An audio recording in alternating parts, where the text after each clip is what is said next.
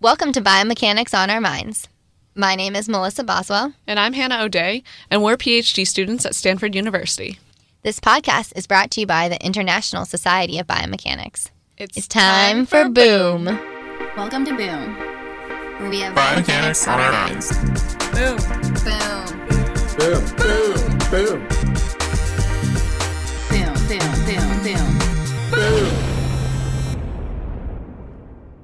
We have a fun episode for you today on navigating scientific conferences. Ooh. So we have some hot takes from David ow, ow. from professors David Shiffman, Holly Bik, and Taija Finni. Um, with Professor David Shiffman, we will be talking about the conference or the article that he wrote about tips to attend conferences, and he has some really interesting advice for that. With Professor Holly Bik, we will be talking about the fashion side of how to dress for scientific conferences and dress professionally, and some of her tips and tricks on how to best do that and put your best foot forward. We also talk with Taija Finni about her first experiences with academic conferences and specifically a little bit more about the International Society of Biomechanics conference that will be coming up in Calgary. Yeah, so feel free to skip around to what you find will be the most interesting or relevant to you. Because we have so much on the schedule today, we're not going to have a bit of boom, but um, instead just go straight into our interviews.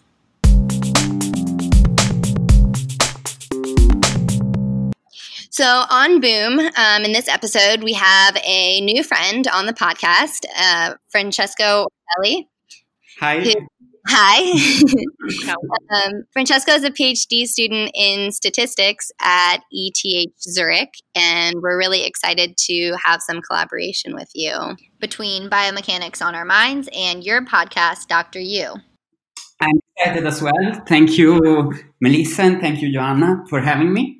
I'm having a podcast about uh, topics related to PhD studies um, sent from the College Radio of ETH. And um, I'm very happy to join you for this episode about conferences and networking at conferences. We discuss slash are gonna discuss some some tricks and tips with um, David Shiffman, and I will be very very happy to try them out at the summer school I'm attending in two weeks. Yeah, we're excited to see um, how it goes if you trying those tips and tricks out. And Hannah and I will try them out at the um, International Society of Biomechanics conference. And then we'll recap our experiences on your podcast, Dr. U. Just quickly, since your uh, people on this podcast that are listening to this podcast might not know about you, um, one question that I thought was really fun that you asked on an interview um, was. Uh, what are the three emojis that describe you? And so I thought maybe that would be a fun way to just like, quickly get to know, get to know you. What are your three emojis? Okay, describing me or, the, or describing my podcast? Ooh, Oh. either one. Yeah, whichever one you feel most comfortable. Yeah, you can mix and match too. So describing, um, let's say, describing my podcast, I would say is this group emoji because there is always a guest, and uh, so I and the listeners get to know new people all the time, and this is really enriching, really interesting. Then I would say like the laughing emoji because uh, it's a lot of fun.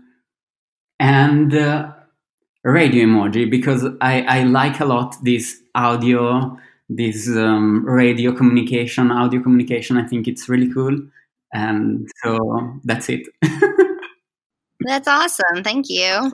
thank you Yeah. So again, we'll have um, the tips of the conference on biomechanics on our mind, and then we're going to have a follow up on Dr. U, Francesco's podcast um, that will be released shortly after the conference. Exactly. And uh, I will be very, very happy to discuss with you how it went in trying out these tips and tricks at um, the International Society of Biomechanics conference that we're Mhm. going to have at the beginning of August, right?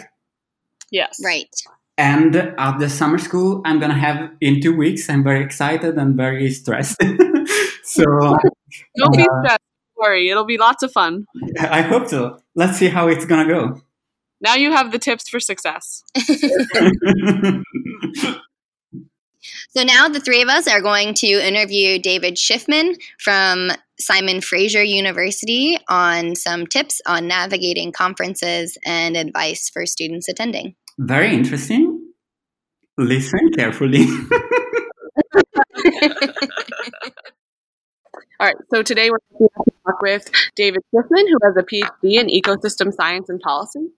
He is in, an interdisciplinary marine conservation biologist, and his research focuses on the in- ecology and conservation of sharks and rays. Uh, but today we're going to be talking about navigating conferences with David. So thank you for talking with us about um, about this topic today. Absolutely. Thanks for having me. Do you remember your first conference? I have been to so many now. I, I during my, during graduate school, I attended 37 conferences, which is unusually high, but it does mean I have a lot of tips and tricks to share.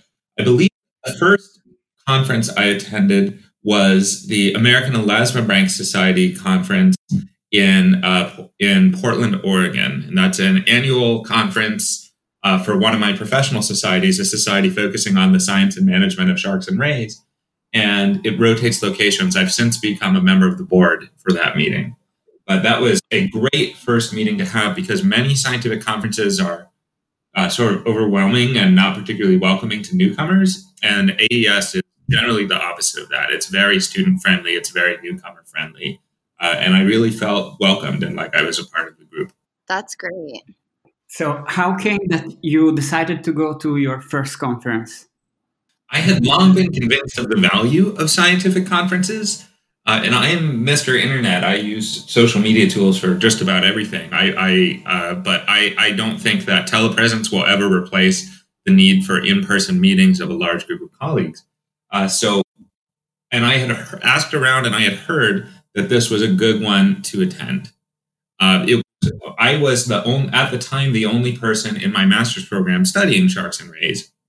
Uh, I could get a lot of great feedback on statistics and making figures and how to publish papers from my colleagues. But when it came to the specific study organism and study system that I worked in, I really needed to branch out to find a broader group of, uh, or another independent group of scientists. So this was a group, uh, a conference that was recommended to me, and I have I have been back every year since, and I'm going to this year's in a couple weeks, which will be in Snowbird, Utah. Oh, wow. So, ba- basically, we can say for networking and for getting feedback on your research. Yes, absolutely. Scientific conferences are valuable for professional networking. They're uh, especially, if you are interested in pursuing a different level of graduate school or a faculty position or a postdoc later in your career. Uh, but also, even just to know who the other people in your field are if you have a specific technical question or something. Getting feedback on your own research is incredibly valuable. Getting to see what everyone else is up to is incredibly valuable and can give you a lot of good ideas uh, for your own research, which may even involve collaborating with the people that you meet at conferences.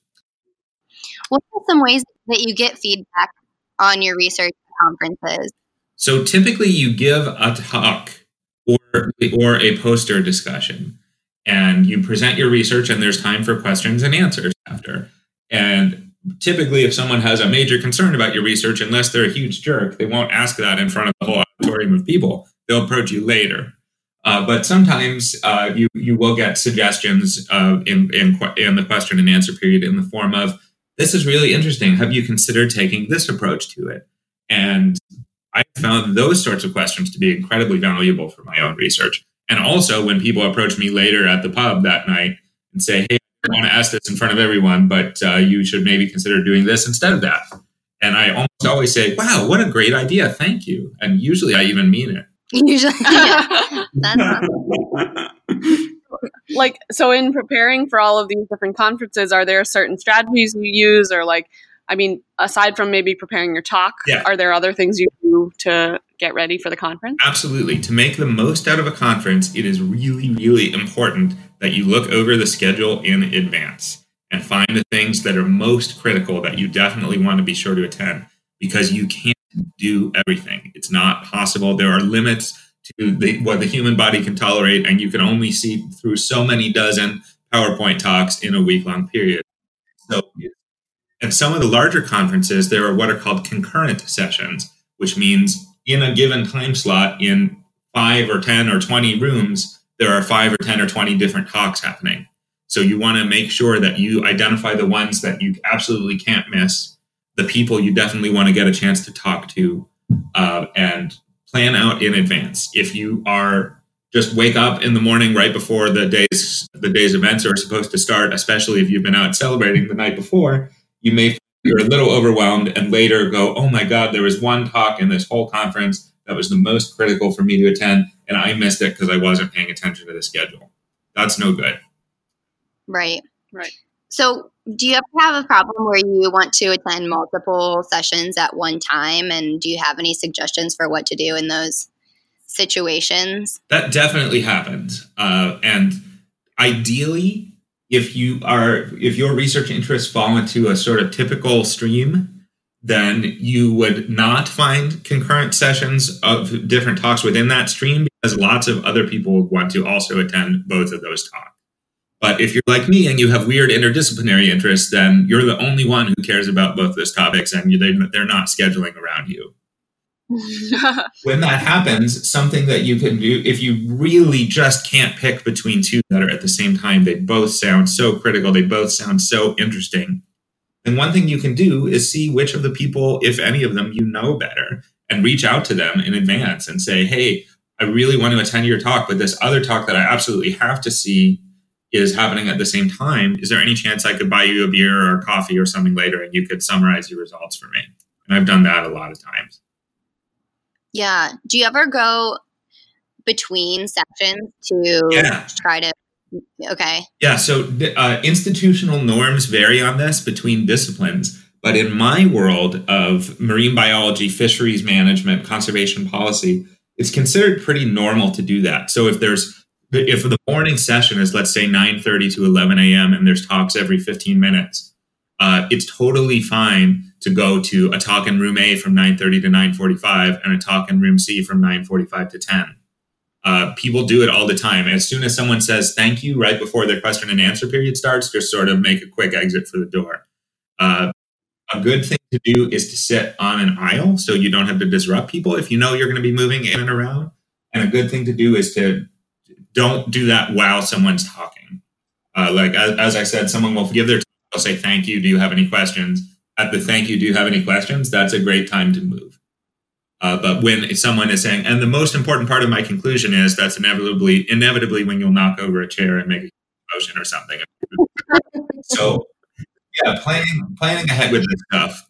And some conference centers are massive, so much so that you absolutely cannot get from room A to room C in in a minute uh, that you, so you may need to make sure to get to a talk early. You don't want to be stumbling into a room out of breath uh, when a, a, talk is halfway done. Right. Yeah, that makes sense. Um, can, I just wanted to touch go back on when you said meeting up with somebody or asking if somebody would meet up for coffee to talk about their work with you. Um, do you do this like let's say there's somebody who's giving a talk that you're super interested in, but you just want to meet with them yeah. and talk, but you don't know them very well. Is there a best approach for asking them if they would talk with you further? That's a great, uh, a great question. And the one-on-one conversations that you can have, even if they're just for five or ten minutes in a coffee break session, are one of the most valuable parts of a conference. And the best way to ensure that you get to do that with the people that you want want to be sure to talk to is to look over the schedule in advance, identify ideally no more than three or four or five people for whom that's the case, and reach out to them in advance via email and say, Hi, I'm so and so. I'm a graduate student studying this. I see we're both going to be at this conference. I was hoping I could meet you for a few minutes for coffee or something. And most people will say, Sure, let's find a time. I know I'm busy Thursday afternoon, but any other day works for me. Uh, you can also just sort of approach them uh, in a coffee break. There's a in, in a coffee break or at the, a social or just hang out in the hallway before things start. You'll see people, and you can go up to them and say like, "Hey, I saw your talk yesterday. It was really interesting. I had a couple questions. Do you have a minute?" Uh, probably the person that you most desperately want to do that with will be someone who is always surrounded by a gaggle of admirers or former students or whatever. You'll never get a chance to talk to them. So reaching out in advance can be really helpful for those reasons. And there's a there's a move you'll see at conferences uh, if someone is talking to someone else uh, and you want to indicate to them, I am interested in talking to you, but it's not an emergency and I don't want to disrupt it. Uh, I don't want to disrupt what you're doing now. You stand sort of like a step and a half back from them. And you'll see this in action, and it indicates to anyone who is not totally clueless, I'm next. I would like to speak to you, but do no rush, do whatever you need now. And Right. that's hard. It's very awkward to do that. Yeah. If you don't, then you'll never get a chance to talk with some of the people. That's good to say too, so that people, when they are in a conversation with somebody who's very well known and see someone doing that, hopefully they will have some awareness to kind of, you know, share Yeah. The time. Yes, they and, should, and they probably somebody inevitably won't. Yeah. yeah. No, I, I wanted to connect uh, to the to the article David wrote Mm, yeah. because so in this article you wrote on Southern Fried Science. Yes. You you give you gave ten tips for graduate students, or let's say applicable also to fresh PhD students, Mhm. as I am, for instance, to get the most out of this uh, of uh, first scientific conference. Mhm. And uh, so many of them relate to like skills um, that have to do with networking, right? Yes. For instance, what what you were mentioning now, um, the, not not being afraid to approach famous people or important people at this conference. Yes, that's really important. They go to these conferences because they want to see what the next generation of scientists is up to. They want to meet you. And here's a here's something that hopefully is not too shocking for scientists in uh, or for scientists. The most important scientists in the world are actually not that important. They're not celebrities. They're not and they don't need to have this attitude of oh i'm too busy to talk with a student and most of them don't. So you can usually every once in a while there's there's a jerk in your field. Uh, most people yeah they absolutely are approachable to to to uh, or amenable to meeting with students and are very approachable. And uh, the presidents of the El- Elasmobranch Society have a history of attending the student only social for a bit to make sure that the students get time to speak with the leadership of the society.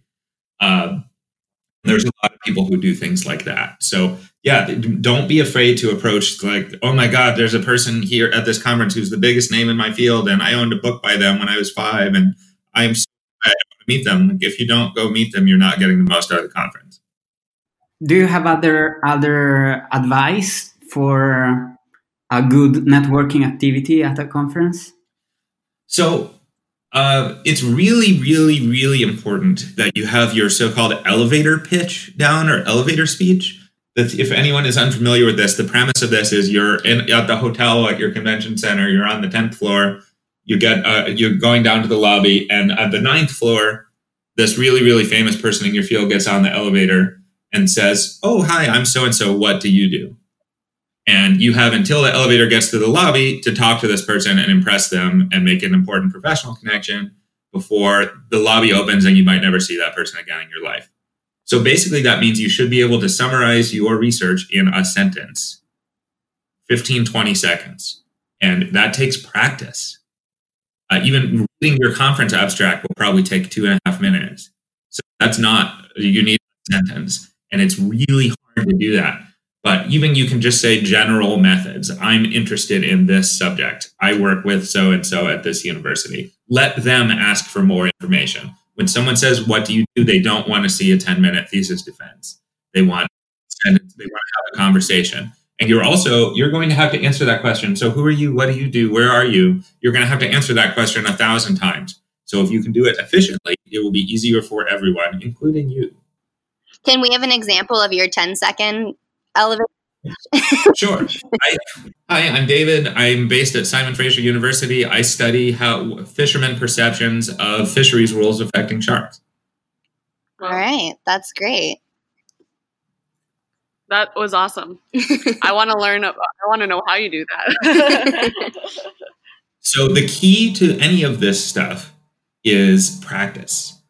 And the first time you do it, it's not going to work. There's no one who's just naturally gifted at this. There are some people who are better or worse than it than others, but it's something that you learn how to do and you practice. And if you just Google how to write an elevator pitch, uh, there are lots of basic tips on there. But basically, you you're not at this point mentioning your key results. You're not mentioning at this point why you care about this. You're not mentioning at this point six or seven caveats about interpreting your results. You're saying this is the method I use. This is where I'm based.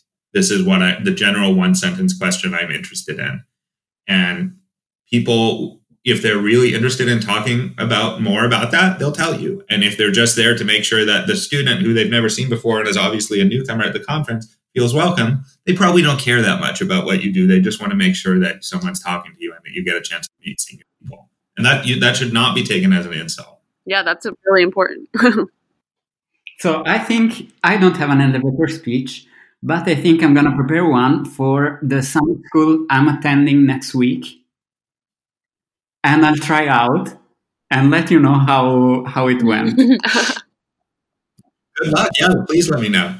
Uh, the, you will find that there is inevitably someone in your social group, if you go with a whole lab or a whole department to a conference, who is extremely bad at this. And once you get good at it, it can be somewhat painful to watch someone flailing to answer a basic question like, so "What do you do?" and they they start launching into their master's thesis defense talk. Uh, so once you learn these things, when it's your first conference, focus on you making the most of it. When it's your second or third or 38th conference, as the case may be for me, focus on making sure the other people around you can benefit from your experience. So something that goes viral all the time on social media is in academia, everyone is smart. You can distinguish yourself by being kind. And it's I uh, one thing I do at conferences now is I don't do this all the time because I go to conferences because I need to catch up with colleagues too. But at the opening social or something, I'll look around the room and see who looks like they don't know anybody, and go and bring invite them over to a group that I'm talking with. Or I'll look around the room and say, I've never seen that person before, and I've been to the last ten of these conferences. They must be new, and we'll go and introduce myself to. Uh, and a lot of more people more senior than me also do some version of that. But there are also times when I need to be talking with colleagues about a somewhat in depth professional technical matter. And I've had people approach me during those times that they just want to talk. Um, or they just wanted to meet me and I'll and they seem upset when I say can can we meet later I'm in the middle of something. Uh, so So not taking that personally. yes, Yeah. Yeah. There are people who are genuinely jerks. There are people who are genuinely jerks to you and not to other people. Uh, but most people are there to do the right thing to make themselves available for students. Uh, it's mostly mostly a positive experience. There are uh, some there are there will always be some jerks. Another thing for students in particular, partic- particularly for young women students, uh, you should see if you, the conference you're attending has a code of conduct. Uh, a code of conduct governs appropriate behavior, particularly but not exclusively with respect to sexual harassment of senior academics towards grad students who don't look like they don't know anyone yet. Uh, this is a major problem in some fields, including mine. So make sure that you know what the rules are and make sure you know who to go to if you feel uncomfortable or unsafe. And I wish I didn't have to say that, but uh, it's a, lately a more and more important thing to consider. And many conferences are developing codes of conduct. Some don't have them yet. And if the, your conference doesn't have a code of conduct, it's worth asking why at the membership meeting. Yeah, that's a really good point, and we really appreciate you bringing that up to talk about. Um, I don't know that we would have thought of about that. it otherwise. So, and yeah, haven't seen that tip. Like Melissa's kind of compiled a lot of different tips from people about attending conferences, and I don't think that one's come up yet. So thank you for sharing that. Mo- there are unfortunately bad people, bad actors in our world. And one of the things that people who are serial bad actors are very, very, very good at doing is identifying people who would be good targets. Look like they don't know anyone, who look lost, who look overwhelmed, who perhaps won't be aware of what the rules are and who to go to if they feel unsafe. Uh, so, ideally, no one will be targeted by anything like that because it'll be a safe and respectful and responsible and professional environment. But you don't want to be the target.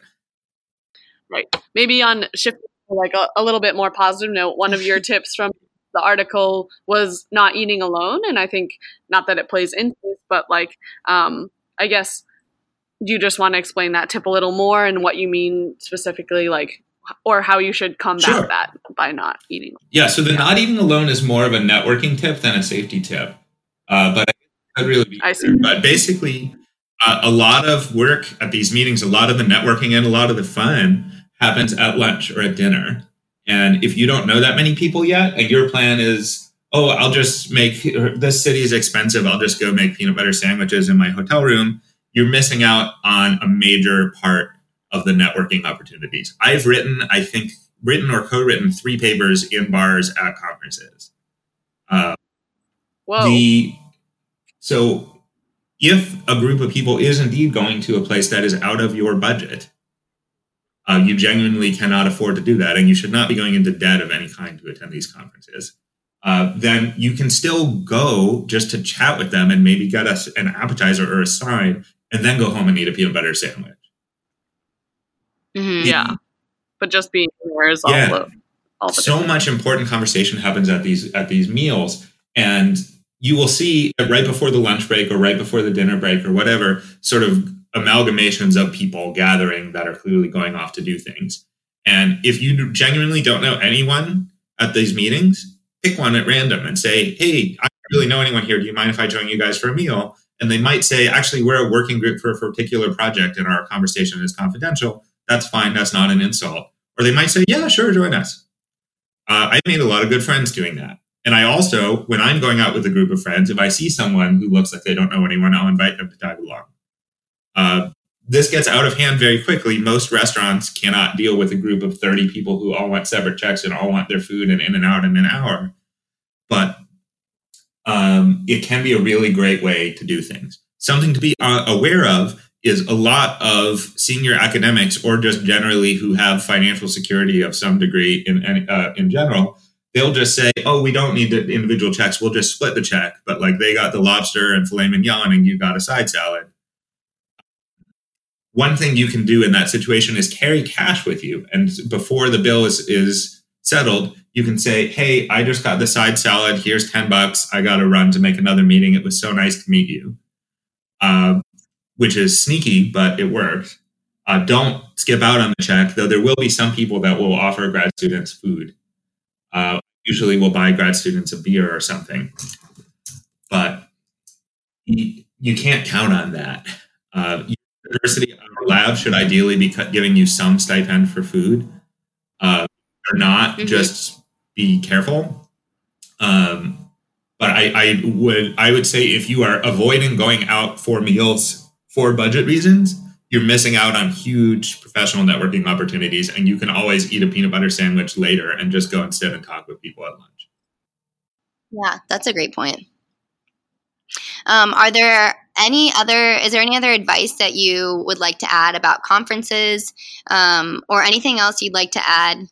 Yeah, well, just with conferences, preparation is key, and it should be fun. It should not be scary.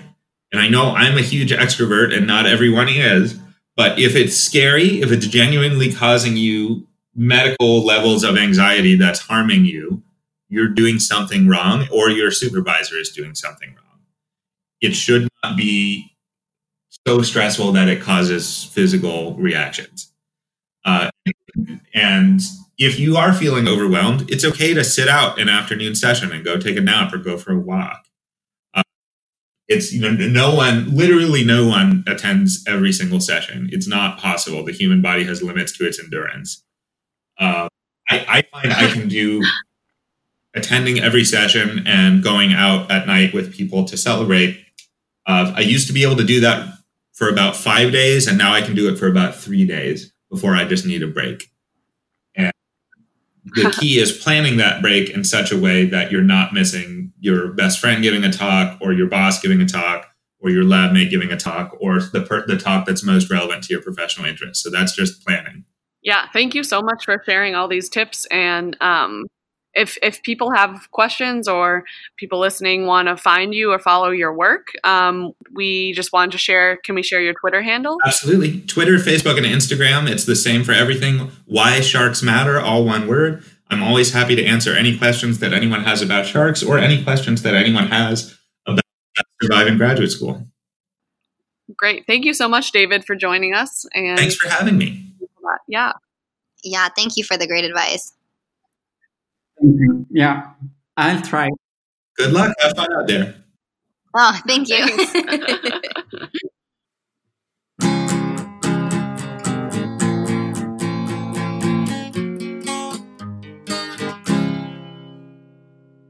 So, right now, we are talking with Dr. Holly Bik, who is an assistant professor in the Department of Nematology at the University of California, Riverside.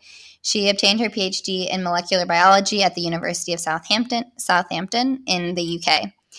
Thank you for talking with us, Holly. Thanks for having me.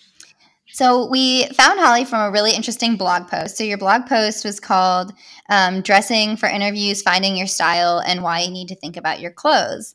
And we thought this, so this is kind of an older blog post, I think from 2013. Um, we found it super interesting, especially because I think a lot of times in science and scientific conferences, you don't always put as much thought into what we're wearing. But I was kind of wondering um, what inspired you to write this blog post and um, kind of some of the important things that you find in like in how you dress for for a scientific conference. Yeah, I guess um, so. I love fashion. I guess I would say that off the top. Um, but you know, science generally as a discipline is not the most fashion forward. You know, if uh, you go to conferences, people don't necessarily um, put on business attire. Even it's very casual. Um, so I was trying to find a way to really merge my own personal style with something that's kind of professionally appropriate. So, I mean, in an ideal world, I guess I would dress like Lady Gaga, but I don't think I could give a talk like that. Um, so you know, try, trying to find like clothes that I'm happy with that make me feel great and make give me confidence, um, but are also professionally appropriate for scientific settings and don't put off, um, you know, senior scientists because there are power hierarchies in science, and you know, we all know about gender bias issues and the challenges that women face in science. So, um, tr- yeah, trying to strike a balance between something that you're happy with, but is also appropriate for that professional sphere. Um, so, I guess I've just thought a lot about this over the years. And um, thankfully, I think since 2013, things have gotten a lot easier in terms of fashion because there's all of these startup companies and online resources now that you can use that definitely didn't exist back in 2013 um, to the point where you can really experiment with things at home and, um, you know, find styles that work for you and try different things before you even have to go to a conference. And it's, for me, it's less mentally stressful too than going, you know, to the mall or to to stores for five hours at a time. Um, so I use nowadays I use subscription services like Stitch Fix and Rent the Runway, um, either buying clothes or renting clothes, and um, that's mainly where I get most of my professional fashion and, and work outfits from. Yeah, and you mentioned too that expensive looking clothes can be affordable. And I was wondering if you have any tips for that, for how to still look really nice, but maybe, you know, like as grad students, we don't really have the budget for really nice clothing. Um, so I was wondering if you had any advice about that. Yeah, for sure. So, what I would recommend is I would try to find a brand that you like the style of and that really fits your body. And, um, you know, brands tend to have different price points, and oftentimes they're available at a certain location. So, for a while, I was shopping at Nordstrom Rack um, because they, they tend to have higher quality brands, um, but they are discounted or they're affordable. And I just, I, I tend to go with things like clothes texture or, um, you know, if you, if you buy a piece of clothing from a brand and you wash it twice and it falls apart, then it's probably not worth it to invest. So I, I, I used to shop at H and M, I would say, during grad school, and um, just over time, I was just really unhappy with the quality of the clothes gets cheap, but then you wash it once and the color fades or it falls apart, and you know you're pumping it. If, if you buy like five outfits for ten dollars. That's fifty dollars that you spend on fashion that's going to fall apart at H and M. So I would say invest in fewer, higher quality pieces. So maybe spend fifty dollars on a really nice um, pair of pants or a nice dress, something that is um, you you know you can dress up or dress down. So I would say versatility is also good, and a lot of the the higher end pieces, um, especially if you stick with more classic styles, you can you can wear them to like a conference dinner, or you can dress them down, wear them out to the the bar on the weekends. So um, think about price, point and quality, and then versatility. I really, yeah, that's a really good point about dressing up and dressing down. I liked your little segment on using accessories to do that. And um, I think that, I mean, being, I should preface that I am not a fashion, I feel like I'm not a fashionable person and I am not someone who loves to shop and try try things out. But so maybe for some of our listeners who want to get sort of a lot of mileage out of an outfit, maybe you want to talk about how you can do that and maybe how accessories can help with that. Yeah, I would also say I hate shopping with a passion. so I think yeah. if you like fashion, you you like shopping. No, I avoid stores like the plague. Amazon gets all my money. Um, and that's yeah, that, I guess that's why I really love these subscription services because I can just order a box and then on the weekend when I have time, I can, you know, have four or five accessories. So the great thing about um, some of these subscription services or even just online shopping in general, I mean, I have made full use of returning things. And I think with the, the transition to e commerce, most stores nowadays will offer free return shipping on things. So oftentimes for accessories, um, especially, I'll overbuy. So I might buy five to seven necklaces and try them all on and then maybe keep like two or three and return the rest and because um, you know you never know what things are going to look like on your body. And you know you know sometimes you don't know the quality of um, things that you get online. So um, for people that are maybe unsure about what their style is or you know how something is going to look um, make full use of the return window and don't feel bad about it because that's what it's there for i guess. Yeah that's a really good point. And maybe just to be conscious of um, even just like um, male listeners that might I don't know if that's that's I'm not trying to make any assumptions about uh, people's preferences, but I tend to think that there's different um, might be different tips for different genders or different styles of how, what you're looking for. Do you have any comments there, or do you think all the same things apply? Um, um I would say I would say most of the same things apply, and a lot of these services. I mean, some some are some are biased towards women's clothes, but the um, Stitch Fix does have mailboxes, so they yeah you can you can order and and try on different styles too. And I think there might be um, specific services for for men's fashion too. So um, I, I, I find that online options are a lot more diverse and a lot more versatile than going into a store, especially in terms of sizing. And um, you know, not not everyone wants feminine, dressy, flower type things. So you know eh, your own personal style is going to vary too and i think there's different websites and and and i think that's why the the advice to kind of find a brand that you really like? Because personally i find that if i if i end up finding a brand that fits and works for me i end up just buying all of their stuff. And mm. um, until they you know change their corporate strategy and change the sizing and the quality go find another brand.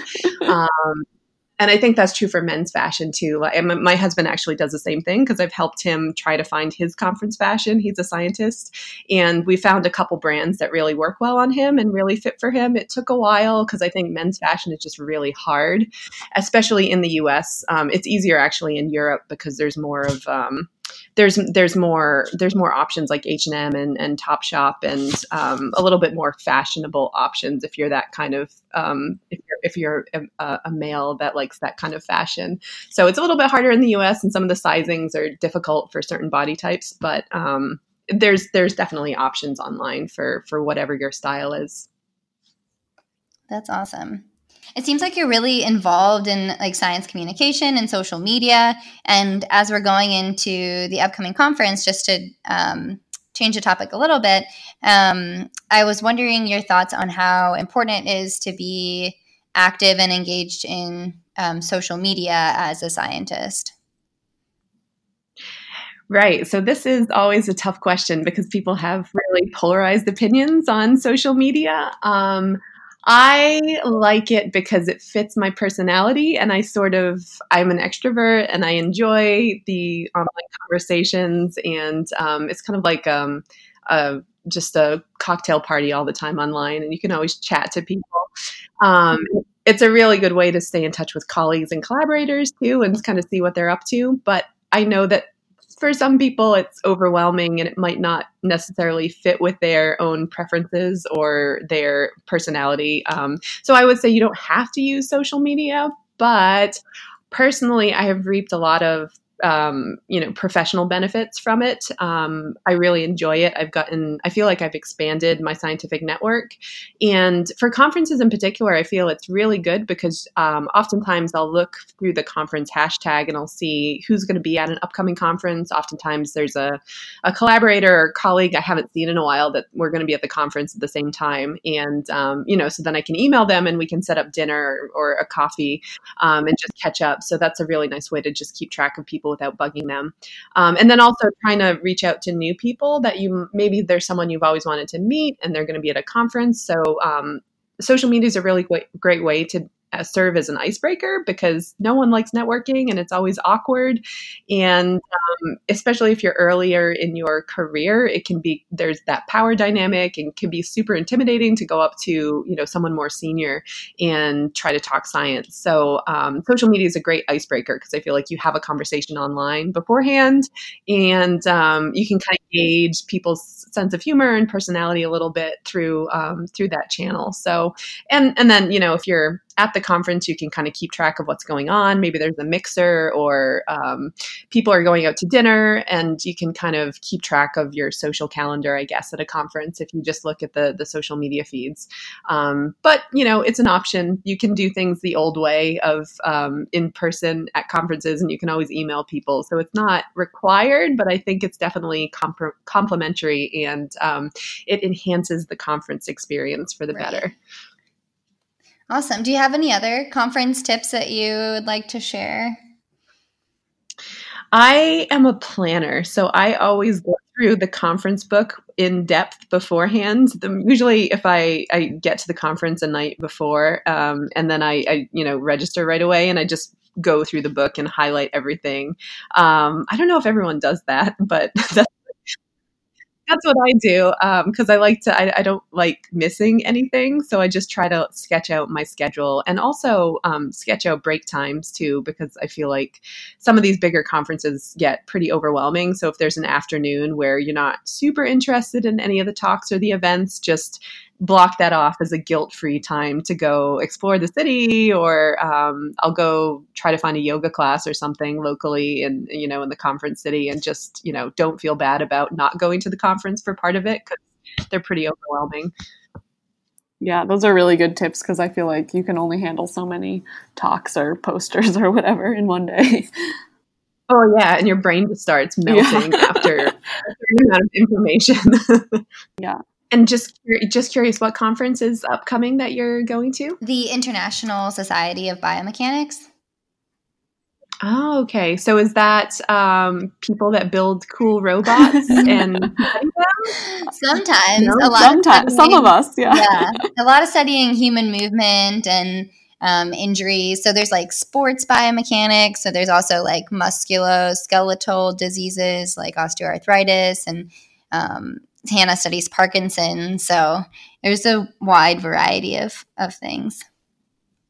Wow, that sounds that sounds really interesting, especially for such an interdisciplinary conference of just all these different things and disease disease biology and disease mechanics. I guess I never thought of that as something that people study. Yeah, and like even just like mobile health and like how like we track people's movement and health on like large scales i think is another crazy field that's part of biomechanics that i didn't know existed even oh cool i just i was thinking of those boston dynamics robots oh yeah super- yeah that that conference is actually earlier a little bit earlier this um year, and they were also in I think Calgary or Canmore or something like that. But that exists too. yeah. So and yeah, your yeah your post was really awesome, and um, I feel like dressing for a conference is a topic that you kind of feel like ugh about it's like ugh I have to wear uncomfortable clothes or blah blah blah. But I feel like your post made it really fun and exciting and made it more about like um, the process of actually finding what works for you. So I really liked that. And I think if you find your style and you find clothes that you really like, it won't feel like a chore. It'll be like you'll wake up and you'll open your closet and you'll be so excited about what what do I get to wear today? yeah, yeah, that's awesome. Have you ever seen the show? Um, oh, what was it called? What Not to Wear? I know it's off the air now, yes, but Stacy. yeah, Stacy and Clinton. I know. that show is actually awesome for people that don't really know their style. I, I, actually learn a lot from that show because they are so good, especially with accessories. I mean, the things that they do to people just to kind of make an outfit, and also. Um, yeah. I know we're, we're kind of like, yeah, we, we're we're finishing up, but I'm thinking no, more things um the like a good haircut is actually really important too and so you know if you you can change your clothes but if you're you know if your hair if you're just going to supercuts and sort of getting your hair trimmed every two years then you know it might not like work with the clothes. And i always think that on the the what not to wear um, show when they do their hair and their makeup it just completely changes the way they look. That's so yeah, true. that so true. I have a hairstylist who, like, after she's just like, "You have to go on a date tonight," like, and she just like builds me up, and I'm like, I don't even know if this looks good, but you know, feel good. yeah, and finding the right hairstylist too is really difficult too because you don't know how bad some of them are until you find a really, really good one. Yes, it's yeah. so true going from like a I was going to like Great Clips and then I went to somebody really nice. I had like a Groupon and he was like, "Who did this to your hair?" And I was like, "I didn't know it was that bad." oh yeah, no, Great Clips. I got my bangs cut there once and they were probably the worst bangs I've ever had oh. because oh. they were uneven and I was just trying like I had no time and I just needed them cut and then it was like I should have just waited and gone to a proper salon. And I know this was cheap, but was it really? But was it worth it? it? Yeah, yeah. I like that comment with about clothing. Like it doesn't, or yeah, nice clothing doesn't have to be expensive, and like don't just go for something because it's cheap. It will end up falling apart on you. Yeah. And you can actually go for pretty long without a haircut. I mean, my um, my I just changed stylists a couple months ago, and now, now she basically doesn't want me to get my haircut any sooner than three months because she's trying to do like a layering thing and grow it oh. out. So I, I I was just always oh I have to get my hair cut every six weeks, but I guess that's not the case. And if you get a cut that can grow out, or you're trying to grow out your hair, you can actually save money by just not going to the hairdresser as as often. Hmm. There's some great advice and things that are challenging to talk about sometimes, even though it doesn't seem like it, it would be, but but it can be. And I think that a lot of times we don't get advice on what to wear, so um, we really appreciate it. No, and I think there's a lot of resources for how you know how to present your research and make a poster. But I think that we don't we don't talk about things like conference fashion that everyone thinks about and everyone struggles with. So I yeah, that's so true. Thank you for topic and you know having having a podcast to to just discuss it because I think it's a really useful resource. Um, my one last piece of advice is when you're packing for conferences, it is always good to to have a base color in mind. Oh. So that by base I mean like black or white or brown are generally my my three options. Usually I go with black because it's easy and it hides the dirt. So um, I basically plan my conference outfits around a, kind of a neutral color palette, and that's everything from accessories to shoes. And you know, if you if you're using kind of a black color scheme, then you really only need one or two pairs of shoes for the whole conference, and you know maybe a couple undershirts, and then um, a couple accessories, and then um, you can swap things out. But that it makes it a whole lot less overwhelming if you just kind of have a a, um, a base color scheme that you're packing against. Mm. Yeah, yeah, that's great. That's, that's actually, great tip. Sorry, I'll share one last thing that like wow, I was once at um, our actually our departmental conference here um, at school, and um, I was drinking hot cocoa and I accidentally, I somehow choked on it. It was too hot or something. And I ended up kind of spinning it out onto one of the professors in our department. And she was t- so chill and she just like wiped it off and she's like this is why i always wear black so you're just saying like um, that it hides the dirt it also hides if people spill things on you or you spill things on yourself so um, Yeah, I have. I've done the opposite and worn white and spilled coffee all over myself. Um, so it's not an ideal scenario, but yeah, oh, I guess like pack some of those Tide sticks Yes. so that you know, in case anything dr- drastic happens, you can at least try to get the coffee stains Yes. out. much safer Right. If people want to um, like follow your work or hear more from you, where might they be able to do that? I, I think you're on Twitter, or if you'd be willing to like share that with us. Oh yeah, yeah, of course. I think Twitter is probably the easiest, so I'm happy to answer any follow up questions um, on Twitter. My handle is at Holly Bik, H O L L Y B I K. And um, yeah, I mean, if anyone wants an updated blog post or any additional information that we didn't talk about uh, on the podcast, um, I'm always happy to, to chat further on online. That's awesome. Thank you. No worries. Hello, Boom. We're here with Dr. Taija Finni, who is professor of kinesiology and faculty of sport and health sciences at the Neuromuscular Research Center at the University of Jyväskylä in Finland.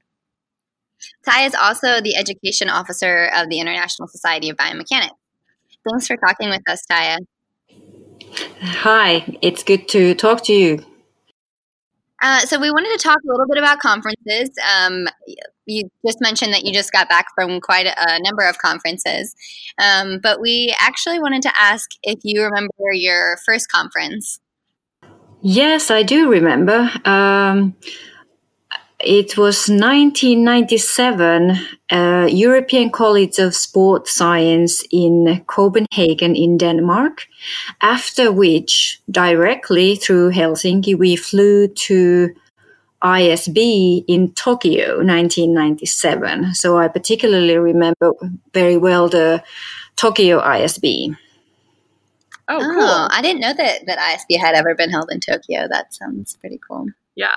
Do you have any um, particular memories about the conference, whether you liked it, were you intimidated, anything? I remember I presented uh, data from my master thesis, and there were all these big names uh, in the audience. I specifically remember meeting Reggie Edgerton there at the first time, and I did my postdoc uh, later on with him.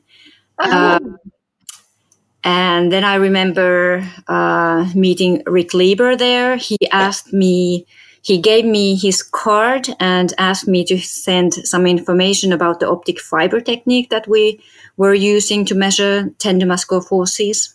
Oh, cool. So the, the like the uh, highlights, um, what I remember.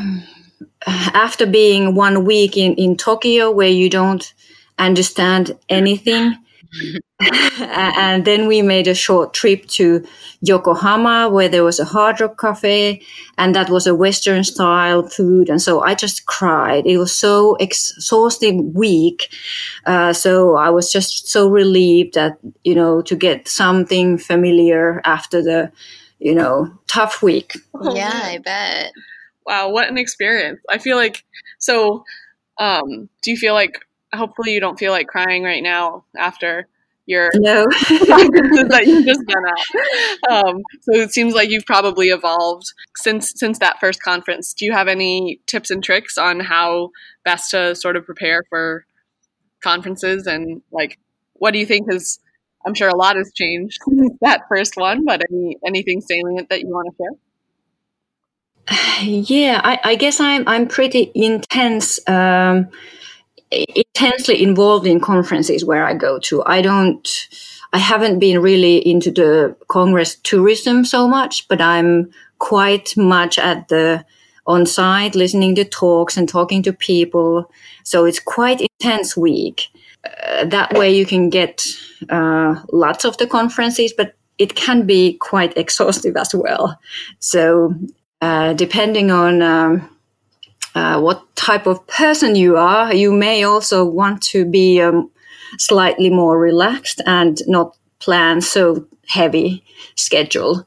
Uh, but it's good to plan ahead. Um, like I, what I typically do is I do some program building for myself with the tools available for the many Congress organizers. Have these tools available just to choose few options, maybe if not the best one is found, and and then also uh, play by the ear if you meet some interesting people and, and they tip you on that that is a very good speaker.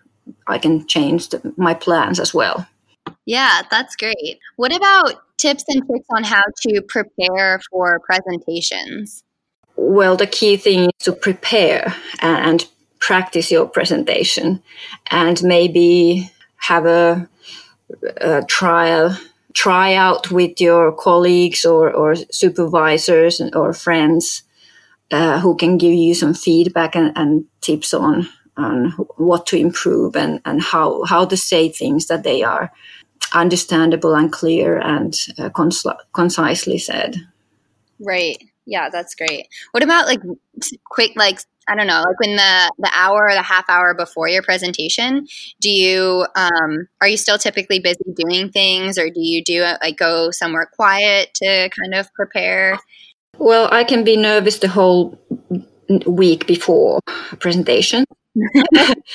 um, for example, in in Calgary ISB, I will have a three talks, and um, wow I, am I'm sure I will be nervous the whole week um, before those ones, but um, it's just you know healthy excitement.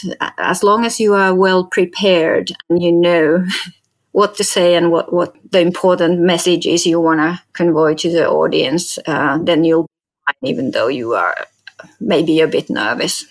So, kind of switching gears a little bit to talking about conversation actually at the conferences. Um, there was a Stanford study that found that not only are women underrepresented at scientific meetings, but they actually participate less than men in question and answer sections, and they sort of self limit their involvement and participation.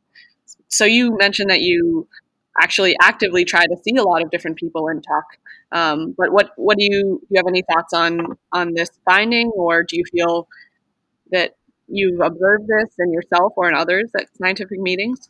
Yeah, I can relate to the result. It, it, may be quite intimidating to answer or ask questions in front of the big audience or, or comment some points of the presentations. But, you know, coffee breaks and, you know, breaks in schedule, it's, it's much more easier to approach the speakers and, and ask questions. But certainly, I would encourage discussion in the room uh, because that can bring out so much more of the research that was presented as well and, and stimulate uh, scientific debate.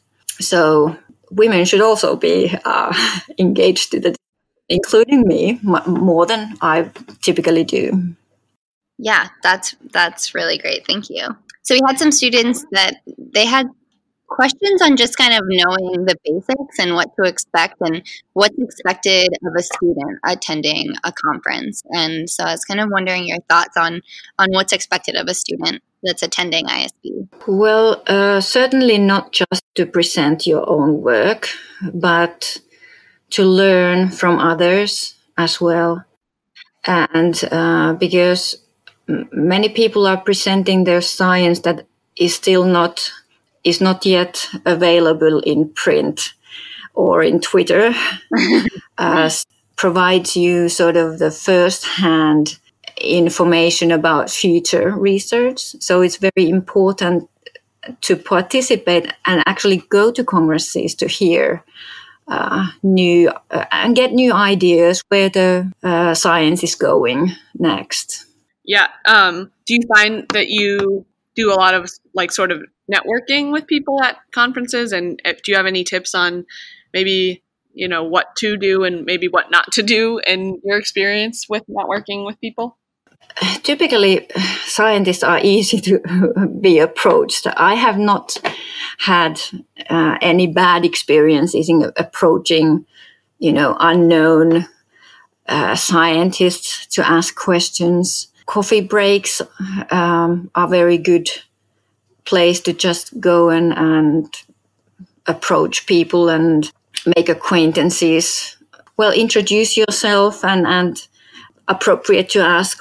So then what are you doing? What kind of research are you doing if you don't know the person? Uh, that's what I quite often do. Yeah, that's definitely like this the sort of hallmark of going and actually being present so that you can not only share but also learn. I think you've um, conveyed that really well in, in our conversation here. Yeah, I just had one more uh, question about um, you posted. So, on, from your last conferences, you've been posting on Twitter a, bit about the conferences. And in one of the tweets, you mentioned um, from ISMPB, or I, wait, what is this? I, I, Cam Pam I don't know. I can plan. yes, it's a physical um, activity conference. Yeah. Got it. Okay. You say awesome new friends, great science, and warm atmosphere. And I was wondering if you could um, explain maybe what kind of contributed to this warm atmosphere and maybe how we might be able to like cultivate something like that um, at ISB. A tough one, but I, I think it just comes sort of naturally when people have curiosity about others and others' work. Uh, and if you meet somebody who's excited about you know research in in the topic that you are you can you can just go, on and, and talk and um, create new ideas that that's a, a friendly atmosphere and um, also so in a sessions uh, a friendly atmosphere can come from encouraging comments or even critical comments that are given in a positive way.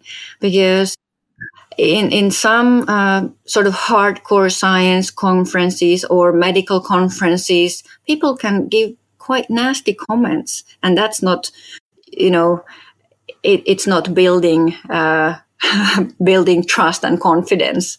Uh, so, so you have to balance your comments and, and try to be uh, try to be give your comments if they are critique in a positive and uh, constructive way.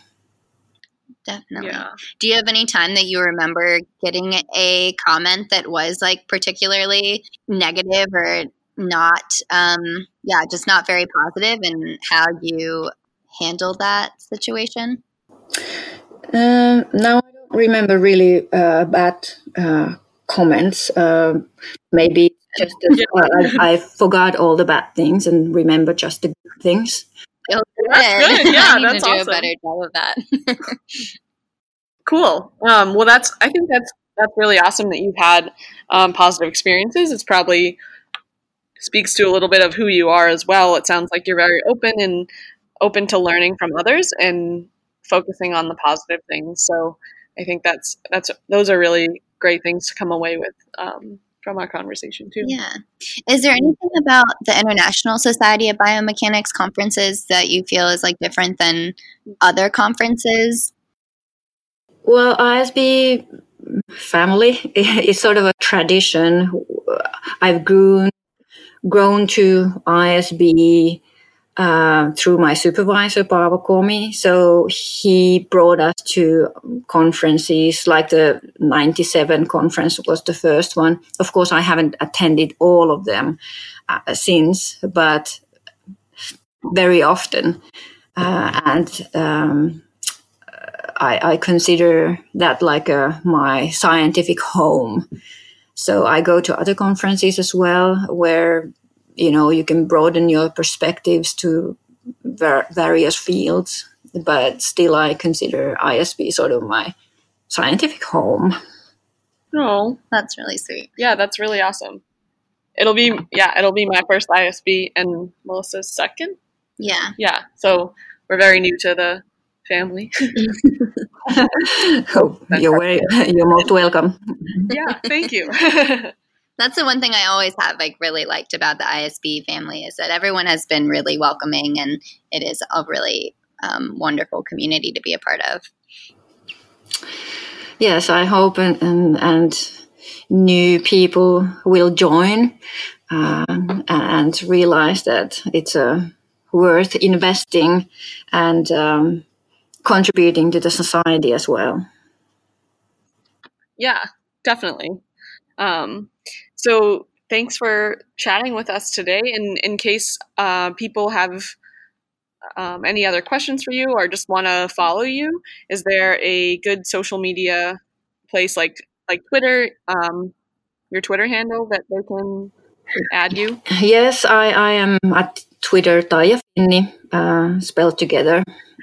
Okay, Taija Finni. Okay, all together. Uh, great. Um, great. We're gonna follow you too. So and, and Boom will follow you now that Boom has Twitter. Yeah, great. Yeah, thank you so much for talking with us. We really appreciate your tips and advice and, and learning from your experiences. Thank you, and see you in Calgary.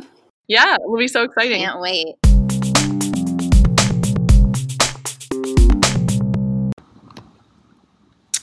So, with all of those awesome tips and tricks that we've learned for navigating scientific conferences, we are challenging ourselves to put some to the test as we go forth to Calgary to attend the uh, International Society of Biomechanics conference at the end of the month. So, Melissa, what tips do you think you're going to try out at the conference? Yeah, that's a good question. There were a lot of tips that I think I'll try to incorporate. Um, but there are two that really stood out to me as kind of challenging. The first is I'm going to email someone beforehand to meet for coffee. So I'm going to email a professor whose work I'm really interested in and see if we can find a time to uh, meet for coffee. Actually, spoiler alert, I already did this. and she like immediately replied and was like, Yeah, that sounds great. How about this time? And like, here's my phone number to send me a reminder. And it, I'm really, really excited. So I got all worked up for nothing. Maybe I'll try to schedule something with another person too. Um, and then the second challenge I'm going to uh, work on is asking a question at a session. So I haven't actually had the courage to stand up during a session and ask a question before. Um, so that is my challenge to myself. Those are awesome, and I think that I'm excited to see you kind of push your boundaries and and really get at it. So Thank you. good job. What are what are you going to challenge yourself with? Um, so one of the things that I feel like resounded in all of the different people's interviews that we just talked to was about planning which sessions you actually want to go to at a conference so that you don't just get there and feel overwhelmed because you can't attend everything um, and sort of just going in and not getting the most you can out of the conference which i think is something that i have maybe done in the past or just not been as intentional about so i'd like to really get the booklet plan out which sessions I want to go to, and also try to meet new people at the different sessions uh, and figure out where maybe my threshold is for going to talks and meeting new people and find find that balance so that I um, can be a little bit more reflective and intentional about that in the future. And then, kind of going hand in hand with that, um, I would like to sort of perfect my elevator pitch so that when I do meet new people, I have Mm. something cohesive to say about That's who I am, one. and yeah, um, can really just start the conversation on the right foot. Yeah, we can practice our elevator pitches Yeah. together. Should we go in an elevator Yeah, we'll go in an elevator and practice and see if we can do it? The elevator that we have like right outside this room is only three floors, so we'll have to have we can like try different ones, like ones that take like three floors, ones that take like one floor. Yeah, you're only traveling one floor. What do you do? what do you do? or maybe I'll just pull an elf and just press all the buttons in the elevator. So people can't. so people can't stop. Yeah, yeah, no cheating on your elevator pitches. Yeah, well, I really enjoyed talking to all these people. Um, I will say, like from my experiences at ISB, everyone there has been super welcoming. And so, if you're new to the conference, all I would say is just you know, really just talk to people. Tell them it's your first time at a conference and ask them what they're most excited about or ask them what they like the most about the conferences or if there's something that you should um, go check out. Um, and continue to talk to people about your research and, and be brave when you talk about you know your your research and what you're working on. I've gotten some really good feedback from people mm. at conferences, just in like casual uh, situations, just kind of talking about what you're interested in and and what you're working on. Um, yeah. Thanks, Melissa. That's great advice. Yeah, sure. And come find us yes! at the conference. So Boom has a table. Um, what am I saying? Boom has a table by the ISB and the ASB tables, which I think are by registration.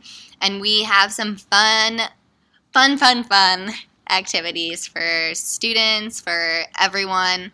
Um, just to help us be more connected, help us step out of our com- comfort zones and talk to people that we may not talk to um, otherwise, and just building building our network and support system at ISB. So, yeah.